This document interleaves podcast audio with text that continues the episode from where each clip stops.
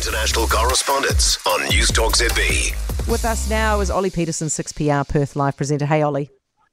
Hey, Heather. All right, what do you make of these changes to the super? Sure. Uh, up front, this is only going to affect 80,000 Australians. So, you know, 99.5% of Australians won't be affected. But, Heather, we've all been told to save and save and save our superannuation. The government itself increased our superannuation contribution that number of people is going to grow exponentially over the next decade or so. So Australians like me, who's working at the moment, I don't have much superannuation, I'll be honest, but if you calculate it, there's every chance by the time I retire I'll be hitting that benchmark. So all of a sudden the tax rate's doubled from 15 to 30. It is a broken promise. It is a broken election promise. The Prime Minister said there'd be no changes to the superannuation system before he was elected. Now that he's been elected, he says no major changes, no big changes. And hey, we're going after the wealthy of the Australian population.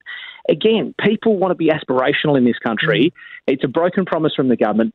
Obviously, nobody wants to pay any tax that they don't need to pay.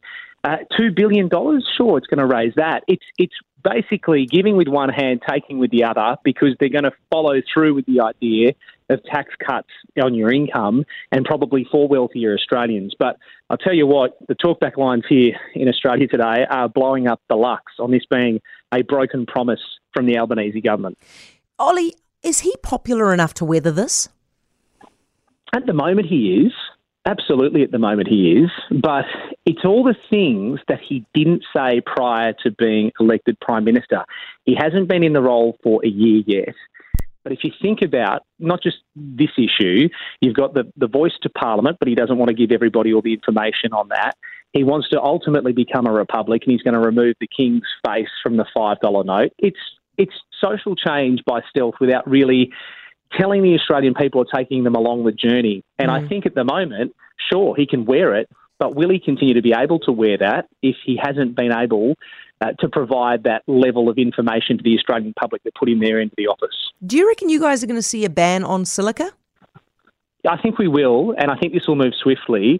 Uh, there are about 600,000 odd workers who've been exposed to this stuff. We're talking mainly about those artificial kitchen bench tops, but it can also be used in manufacturing or industrial industries or even in mining.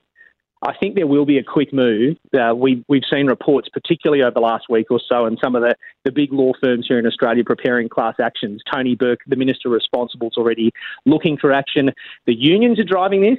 So if the unions are driving this, I think we will see swift action from the federal government. So watch this space. We're probably talking about, you know, obviously the next asbestos uh, issues related to people who've been installing this stuff. And if it's been in your kitchen and you've been an installer, uh, you have every right to be questioning if your health's all right. Yeah, too right. Hey, Ollie, thank you so much. Really appreciate it. It's Ollie Peterson, 6PR Perth live presenter.